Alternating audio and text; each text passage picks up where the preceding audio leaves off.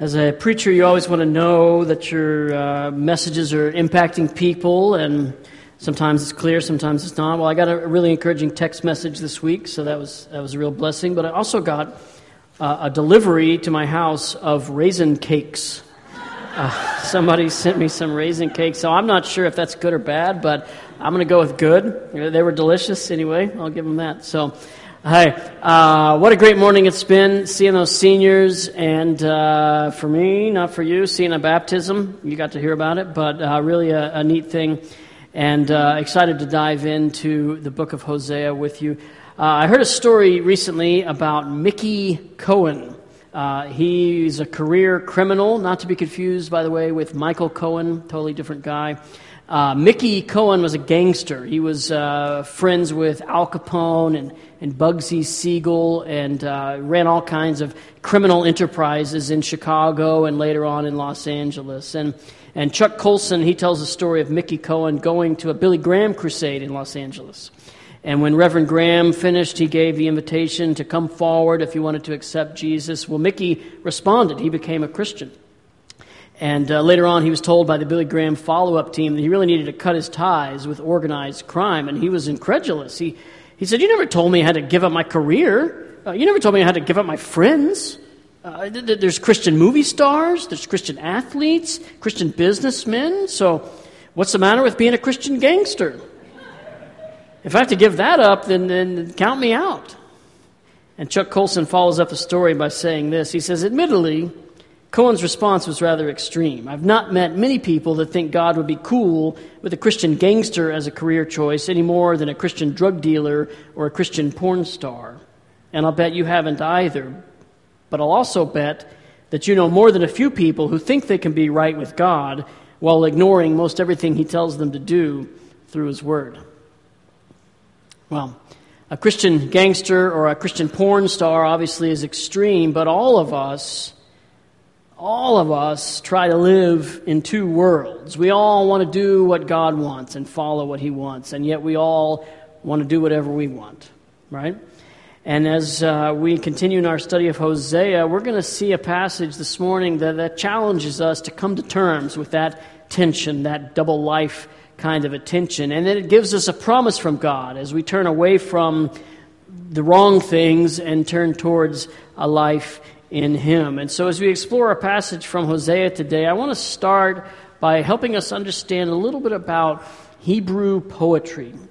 And I know for some of us, just putting those two words next to each other, Hebrew poetry, kind of makes your eyes glaze over a bit. But uh, I'm going to keep this brief to the point and stay with me for a bit. So Hebrew poetry, it's different from English poetry, and not just because it's in Hebrew, but it's it's different. Uh, you know, Hebrew poetry, you see it all through the Bible, in the Psalms, uh, throughout Hosea, other prophets, and um, it's it's built around a very simple concept, the idea we call parallelism, like like parallel lines. And so Hebrew poetry, it's not built on, on rhyme or meter the way that we think about in English poetry.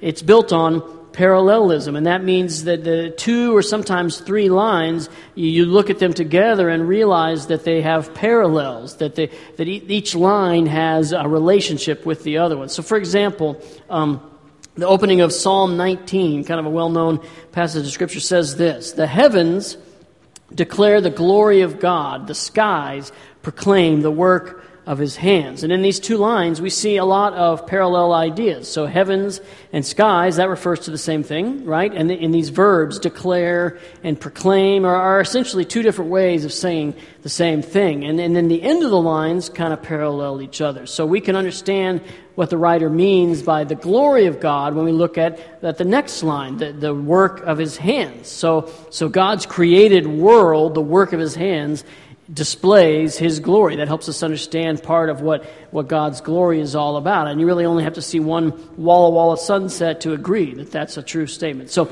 so I told you I'd keep it brief. There's a lot of other things we could say about parallelism, but the key to remember today is just that the second line helps understand or helps expand and bring clarity to the first line. So the same basic idea is repeated in two lines, but uh, it's like looking at something from two different angles. It gives you a more, more full perspective of it if you think about it that way. So, uh, so Hebrew poetry, it's really pretty ingenious because it's so simple that a child can read it and understand it, and yet it, uh, it gives you layers of meaning so that you can mull on it and reflect on it throughout your whole lifetime. And and when I was a, a seminary student learning Hebrew, or at least learning enough Hebrew to pass my exams, uh, I had a really great Hebrew professor. She was really super, super smart, and, and she was great because she was really kind in her grading. So that was a good thing. But, uh, but I mentioned her because she's recently done something really cool she helped create a new Bible translation. I mean, that doesn't happen every day. And, uh, and so there's a new Bible translation, maybe a year old, maybe not even that old. And, uh, and she worked on it. She translated some of the Hebrew passages. And I mention this because I want us to look at this new translation today. I want us to look at it because uh, the part of Hosea that we're, we're going to look at is poetry. And uh, it, it, means it's full of parallelism. And normally, you know, we preach from the, the NIV. And, and in this particular passage, this new translation, it's called the CSB, Christian Christian Standard Bible. It's, uh, the parallelism is a little bit clearer, so I think it'll be easier for us to, to read from. So I want us to read it today, and I'm just going to read the first few verses of Hosea 6, and we're going to explore them together. So it's a different translation. The CSB, if you got a phone, you could find it on there, or you can just uh, look on the screens with me. So Hosea 6, verse 1 says this Come, let us return to the Lord, for he has torn us, and he will heal us. He has wounded us, and He will bind up our wounds.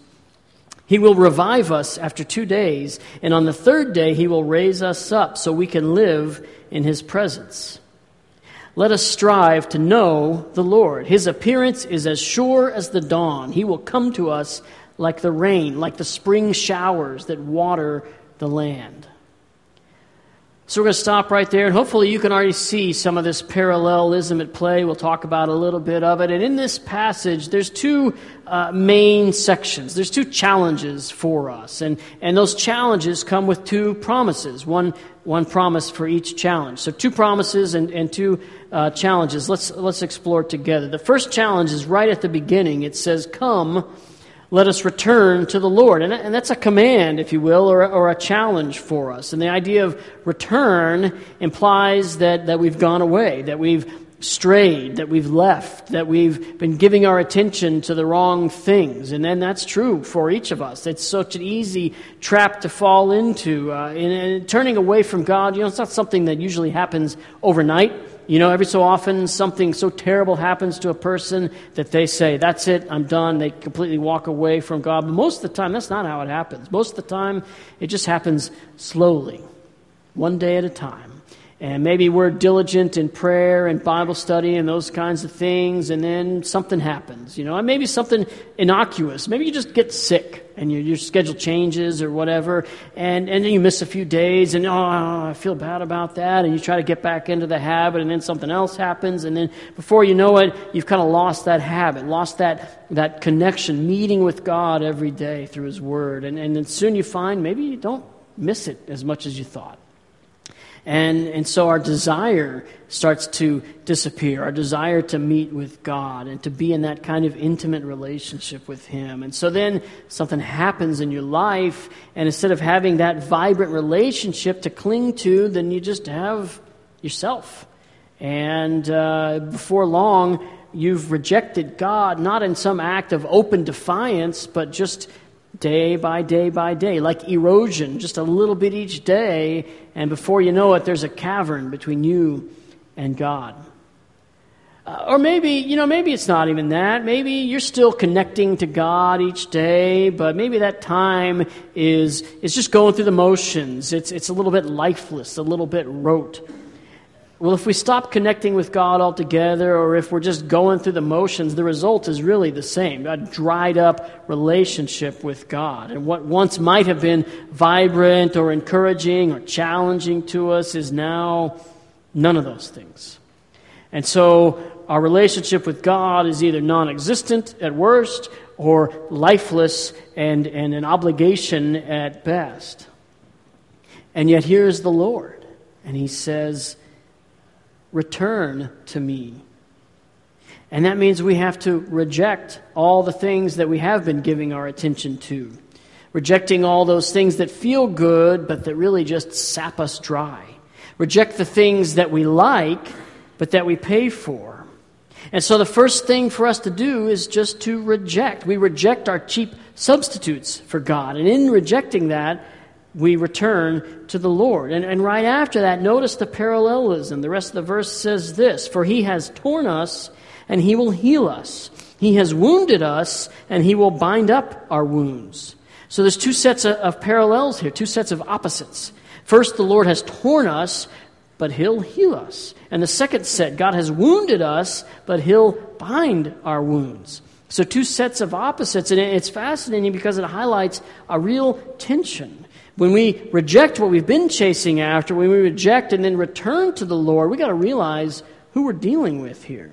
This verse highlights a very real tension that we reject all the things that make us feel good, at least temporarily, and we reject the, the easy things, and then we return to the Lord. But look who it is who we're returning to the one who has torn us, the one who's wounded us. That's a real tension that God we return to. He's a dangerous God. He's not like all these things that we've been chasing after, things that just bring us pleasure but emptiness. This God, He's really capable of piercing right to the heart, of tearing and of wounding. Just a few verses before this, God describes Himself like a lion. He's dangerous. And so it's easy for us to run away from God because He asks things of us. He, he holds us to a standard that's bigger than ourselves. And so when the going gets tough, just like Gomer in the book of Hosea, we're out the door looking for something that feels better, feels easier, something that doesn't cost us so much or doesn't hurt so much. But God, he, He's a lion that can tear us apart. And yet it reminds me of the, the famous passage from uh, C.S. Lewis' novel, The Lion, the Witch, and the Wardrobe, right? That the child, Susan, is set to meet Aslan, the powerful king and ruler of Narnia, and she's heard a lot about him, hasn't met him yet, and she finds out he's a lion in this exchange of dialogue. Aslan is a lion. He's the lion, the great lion. Oh, said Susan. I thought he was a man. Is he quite safe? I, I shall feel rather nervous about meeting a lion. Safe, said Mr. Beaver. Who said anything about safe? Of course, he isn't safe. But he's good. He's the king, I tell you. Well, that's God. He's not safe, but he's good. He brings pain, tearing us and wounding us, but the real tension comes from the fact that he alone has the power to heal, to bind us up.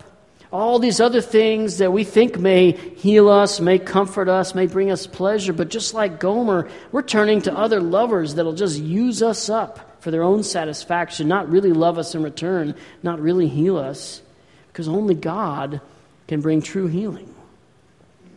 The next verse shows the kind of healing that God is really capable of. Just as He's powerful in His ability to tear us, to, to pierce our hearts, He's equally powerful in healing us. Look at verse 2. He will revive us after two days, and on the third day, He will raise us up so we can live in His presence. So God alone has the power not only to revive us, not only to heal us, but even more than that. That the parallelism helps us draw out even more meaning from the idea of revive. It's parallel to, to raise us up, to resurrect us. God's healing gives life, even life to dead people. And notice the parallel too to Christ's ministry, raised on the third day. But, but for us, this challenge to return to the Lord, this challenge to reject everything else we try to put in His rightful place, it comes with a promise. God has the power to resurrect us, to raise us up. Look at the verse again. He will revive us after two days. On the third day, He will raise us up so we can live in his presence. That last line gives us the promise so we can live in his presence. We've got to reject all these things that are, that are stand ins for God so that we can live in his presence. He alone has the power to, to heal us, to revive, to resurrect us, to give us not just life, but abundant life, rich life, meaningful life. Not the kind of, of scraping by life that we get so accustomed to, but life in His presence. So God challenges to us to, to reject that kind of life so we can return to Him, to find real life in Him. He alone has the power to heal the broken parts of us, to revive even the dead parts. Return to the Lord. So, our first challenge is to reject. Reject false gods, stand ins, substitutes for the one true God. And the next verse gives us the second challenge, which also comes with a promise. Look at verse 3. Let us strive to know the Lord. His appearance is as sure as the dawn. He will come to us like the rain, like the spring showers that water the land. So, this next verse gives us the second challenge, a challenge to know the Lord. And notice the unusual word right in that first line. Let us strive to know the Lord. I mean, knowing the Lord in a general sense with, with head knowledge, that's not what we're after. That's not how we grow in our relationship with God. We don't just know about the Lord, but we strive to know Him, to, to be intimately connected to Him uh, in a heart way. And, and this word that's translated strive is the word radaf in Hebrew, and it means to strive, it means to pursue, but it carries this, this image of a, of a chase, of a hunt, of, of wild dogs chasing down their prey relentlessly. It's, it's running after, it's, it's chasing without giving up. It, it reminds me of the, the reckless love song that we've been singing in this series. That's how we should interact with God. We don't just reject all the false stand ins for God and then take it easy. We reject those things and then we chase hard after God, striving to know Him, not resting until we have all of Him. We pursue Him like a hunter. So our challenge is not just knowing about God, but knowing Him intimately.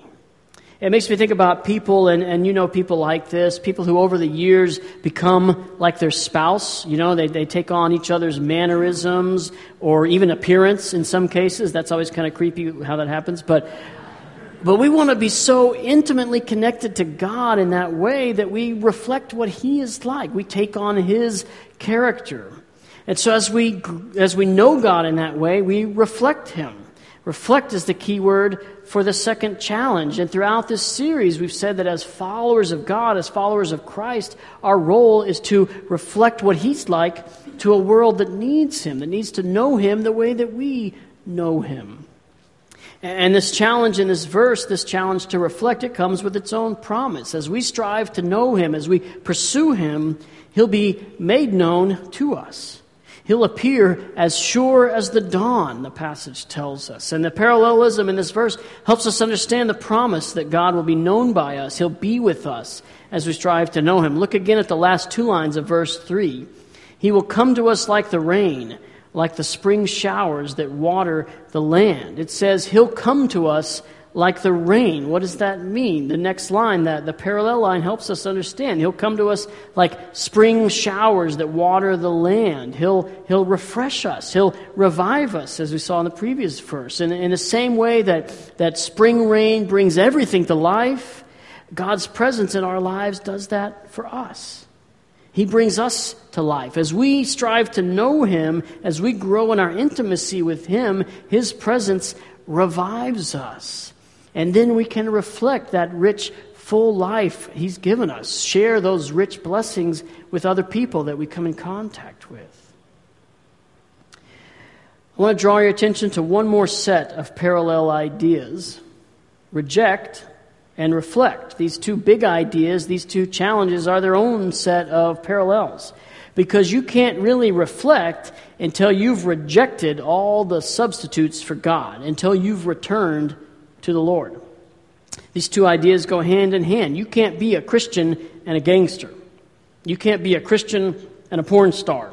If you reject all those other things, all those distracting things, then you'll naturally begin to reflect God because you'll be growing closer to Him as you return to Him. So, so reject and reflect, they go hand in hand. And those are our challenges for this morning. And they come with these promises from God that He'll be with us and He'll bring renewal to us. So let me just ask you where in your life do you need to reject things that are standing in the way of your relationship with God? Uh, things that are standing in as cheap substitutes for God, that are, that are temporary pleasure, that are keeping you away from real life in God. Maybe for you, it's a certain habit, something that you just find yourself drawn to over and over and over again. Uh, maybe it's a toxic relationship, somebody who is just really dragging you away from God. And maybe you need to cut ties with that kind of a person. And ask yourself, too, how are you doing at reflecting the heart of God? What's most important to Him? Is your presence the kind of presence that brings renewal, that brings refresh, uh, freshness, and, and uh, like the spring rain? If not, spend time thinking about how you could better be reflecting God. And maybe uh, you're pretty good at reflecting Him in some areas, but really not in these other areas. Maybe that's what you need to address. And, and maybe you just need to ask God what's missing in your life as you think about that. So we're going to take some time to just hear from God. And you know, we've seen young people this morning, seniors heading out into the world full of promise and making big decisions, leaning into their relationship with Christ. Is that how you are today? Are you, do you have that same sense of, of vigor and, and promise in your own relationship with God? In a moment, I'm going to ask our worship team to come back up and lead us in a little more time of worship. And as we do that, I want you to just use that time to reflect on what God wants to show you this morning. Uh, worship Him and then commit to reject those things that keep you away from God and reflect Him more fully in your life. Let me pray for us. God, we, uh, we want to be like you. We want to be people who are uh, committed to you in every way. And we thank you for the life that you've given to us. We thank you for the way that you gently call us to return to you, not forcing yourself on us, not making it a duty or an obligation, but just an act of grace, an act of love. And we want to respond to that love. We want to be living that out we want to be uh, rejecting the things that feel like love but are, are just leaving us empty and leaving us cold and tired.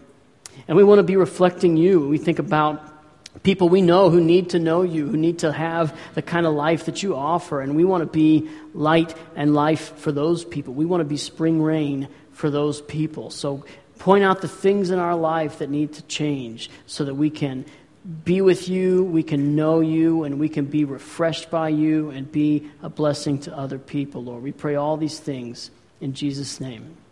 Amen.